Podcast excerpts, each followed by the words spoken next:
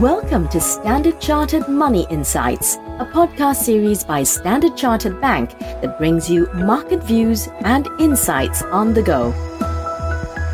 Hello, everyone. My name is Manpreet, and welcome to Through the Noise. Now, next week, we celebrate the festival of Holi. In India, the festival welcomes the arrival of spring, though anyone who's participated will know that the prospect of having bright colors thrown at one can polarize opinions. Now, the prospect of a brighter spring has been visible across several major economies in the Northern Hemisphere. Last week, for instance, we illustrated how economic data surprises were starting to turn positive for several major economies. For markets, though, the good news increasingly feels like bad news, with markets worrying about what this means for inflation and hence central bank policy. Most recently, for example, we had the stronger than expected inflation data um, in the US and in Europe. Now, to discuss why this may be challenging the market's earlier Goldilocks narrative, I'm joined by Rajat, who heads macro strategy at the CIO office. So, hi, Rajat. Uh, welcome to the podcast. Um, spring is here, but Goldilocks seems increasingly absent. In your view, how does this impact the likelihood of a US recession? Hi, Manpreet. Glad to be here. Yes, uh, the stronger than expected US and Euro inflation that you mentioned has challenged the Goldilocks outlook. Uh, by Goldilocks, uh, we mean cooling inflation and no recession. This was what was the outlook that was prevailing at the start of the year, if you remember. While the strong data has uh, likely delayed the start of a recession, we believe they have made a sharp downturn more likely over a one year horizon. This is because elevated inflation against the backdrop of historically tight job markets is likely to encourage the Fed and the ECB to push for higher for longer rates.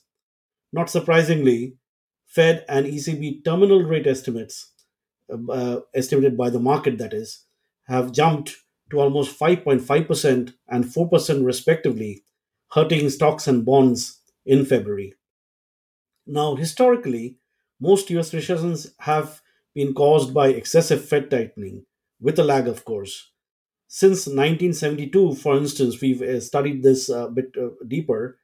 A US recession started on average 24 months after the first Fed rate hike, if we exclude the 2020, uh, 2020's uh, pandemic aberration, of course. Also, a recession started on average 16 months after the US government bond yield curve inverted. By that we mean the 10 year yield has fallen before the uh, below the two two year yield. Now, extrapolating these averages, there's a high chance of a US recession by the end of this year or early next year because the Fed started its current hiking cycle, if you remember, in March 2022, and the US yield curve inverted last year in July. While the range of the expected start of a recession is wide, this time a recession is likely sooner than past averages, as the current Fed hiking cycle has been the second steepest in history, as we have been discussing for a while. And this is likely to provide a shock to economic activity. This is already visible, uh, as you know, in the US housing and manufacturing sectors. No, indeed, I think uh, an interesting case for an economic recession there in the US. But for investors, can you remind us uh, why you know the, this discussion of an economic recession is, is so important when considering one's investment stance? Sure, the timing of a U.S. recession matters as equities have historically hit a cycle bottom only after a recession has started.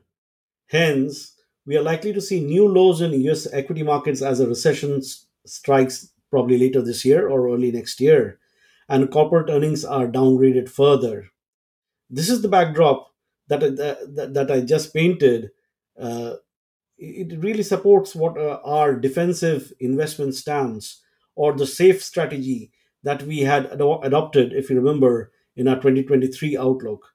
It confirms our concerns that equity markets, especially in the US and Europe, are underpricing recession risks, and that the equity run up since October was another bear market rally, similar to the one we saw in the third quarter of last year.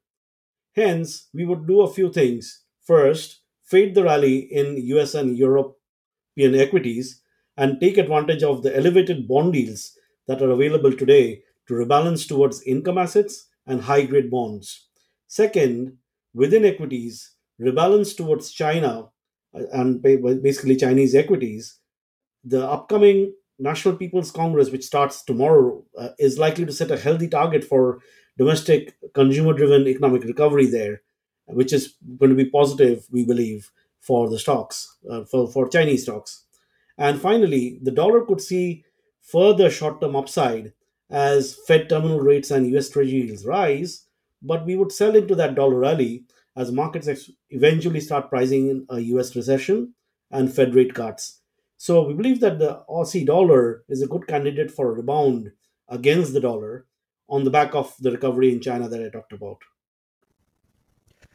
Thanks, Rajat. I think that that's quite a quite a good set of uh, opportunities to really dig into and act on. But I wanted to dig into your the point you raised about um, the income opportunity because uh, you know bond yields, of course, have started to rise once again, particularly so in the last couple of weeks. And last week, in, indeed, we discussed why we see this as a reopening of the window of opportunity for income investors. In the short term, do you believe the rise in US yields is now done uh, and it's a great time to enter, or do you think they could still rise a little bit further? Yeah, the, the US 10 year government bond yield uh, or short in short the treasury yield has broken key resistance uh, level of 4% this week. We'll need, still need to see whether it ends the week above 4% uh, today. But technical indicators, and that includes chart patterns and Fibonacci retracement levels, are arguing for further upside in, in the near term, very near term, with the next resistance around 4.11%, followed by 4.25%. In our view, uh, waning near term recession fears and su- surprisingly strong inflation that I talked about were key factors behind this yield reversing uh, its prior downtrend. If you recall, the, the yields were downtrending earlier this year, at the start of this year. The upside pressure that we now see could persist if data continues to signal strong economic growth. In fact, the few data points that are coming up very pretty soon uh, is, is the February US non-farm payrolls on 10th March and the inflation, this is the consumer inflation data, CPI data on 14th March. Money markets are now expecting a 25 basis points of rate hike by the Fed at its 22nd March meeting, followed by another 25 basis points of rate hikes in May and June before the Fed pauses. This implies almost 25 basis points of hike more than prior Fed projections. So we need to see what the projections show. The bond yields that I talked about could peak if Fed maintains its prior uh, rate projections, or it could go slightly higher if the Fed aligns with the market now projecting for a you know 5.5% terminal rate. However, I should emphasize that we could continue to view the rebound in bond yields as more tactical than fundamental reversal. We continue to expect a US economic recession, as I laid out the case earlier, uh, as a result of the Fed policy tightening. This, in turn, is likely to eventually cap bond yields as the tug of war between the higher policy rates and the prospects of slower growth are ultimately dominated by the latter. We continue to expect yields to move lower over the year. This suggests extending average maturities in our bond portfolios, and we are tempted to use the spike in long term yields as an opportunity to add exposure to the income asset class. Okay. No, I think uh, uh, clearly a, a, lot of opportunities emerging, uh, especially in the US uh, from, from the macro outlook. But on the other side of the world, uh, we have a significant policy event in China uh, in the form of the NPC in your view, what should investors be focusing on in terms of you know what emerges from this important policy event? Yeah, China, uh, as, as, I said, is, is, a key part of our what we are looking uh, as a core part of our portfolio this year. The China's uh, the National People's Congress that starts tomorrow, literally, uh, is is uh, has always been a closely watched e- event. It is especially so this year, given the appointment of a new set of leaders, uh, we should we should be focusing on a few things. So the first one is the growth target. The policy priority of the government remains on reviving growth and domestic demand. This is what President Xi told us uh, only just a while ago. Uh, uh and and so the growth target we expect at least to be set uh, at five percent or higher than five percent. Now, the second thing is policy reforms. Policymakers are likely to use the event to announce a wide set of uh, reforms, and these include, you know, promoting uh, uh, the, the key focus areas like green development, green energy development, that is, boosting self sufficiency to ensure supply chain security, and further opening up of capital markets. The third thing we need to watch is fiscal policy. With growth being a top priority, fiscal policy is likely to remain expansionary.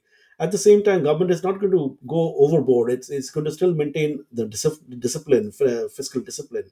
So the consensus is expecting budget deficit to increase slightly to 3% this year from 2.8% last year.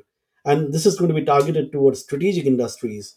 And by that we mean uh, semiconductors, energy, artificial intelligence, robotics, and upgrading rural community uh, infrastructure. And the final part of it, this is uh, the monetary policy. We expect uh, monetary policy to stay accommodative. Uh, and the other thing that we need to watch is, is the appointment of the PBOC governor. Uh, they, they will have to name a new PBOC governor. Uh, one of the areas that they are focusing on is, uh, is probably the property sector. So we need to see whether that policy, the monetary policy, is tweaked further to encourage first time buyers into the property market to revive the sector. Okay, and, and perhaps very quickly before we close, I mean, a, a lot of what you described is that consistent with with our, our, our own house view, positive house view on Chinese equities? Yeah, we believe the markets have largely priced in some of these expectations. However, we shouldn't rule out the possibility of a policy bazooka, which could uh, drive risk assets higher. China's economy uh, as we have been saying, is, is, rebounding strongly after the removal of the mobility restrictions, with the official manufacturing PMI and the rising to, to, its highest in 10 years. The services PMI also recently beat expectations. The value of new home sales, for instance, uh, by the by, in, by the 10 biggest real estate developers climbed 16% YOY. I repeat, 16% YOY. The first yearly increase since June 2021 after the policymakers expanded their support. So the strength is in, in, uh, of the recovery is, is, is very clear there. In terms of the markets, the Hang Seng Index rebounded strongly, recovering the psychological level of 20,000. Uh, if, if you uh, look at it in, in, in, the, in, terms of the technicals, we could say, see uh, that we, we could see a test of the major resistance level of 21,300 and and then followed by the, you know let's say uh, uh around uh, the 22 uh, 22,700 um, uh, at, the, at, the, same time I mean the, the, low the downside the supports are, are around uh, 19,783 which is the intraday low since the correction started at the end of 2023 ongoing geopolitical risks very short term dollar strength and concerns about new internet regulations could act as a near term headwind if the resistance level holds, the index could test uh, the 19,300 uh, zone that I talked about, uh, and that we have uh, you know uh, been talking about for a while. We would consider adding exposure to Chinese equities, and specifically in communication services and consumer discretionary sectors, should the index retreat to these levels. All right. No, thanks very much for that, uh, Rajat. Um, so, if I can sum up today's conversation, I mean, the key messages I really took away is clearly based on a macro message, you know, consider sort of fading the rally in equity markets um, and take advantage of the opportunities in bonds. On the bond side, particularly, of course, given where yields are, while small moves higher are possible, we'd really be looking to take advantage of those yields. And Rajat, as you described, of course, in Chinese equities, uh, that's where we continue to be positive not only because of domestic fundamentals, but clearly on the technical side and our expectations from the NPC, um, which which altogether should help, uh, particularly the communication services and consumer discretionary sectors. So we'll end the podcast there. Uh, thanks again, Rajat, for taking the time uh, to join us today, um, and thank you, listeners, of course, for for listening. Um, as always, uh, appreciate your time, um, you know, listening into us. Hope you found it useful, and uh, we look forward to speaking to you again next week. Thank you for listening to Standard Chartered Money Insights, a podcast series by Standard Chartered Bank. For more details on the latest market insights, subscribe to Standard Chartered Money Insights.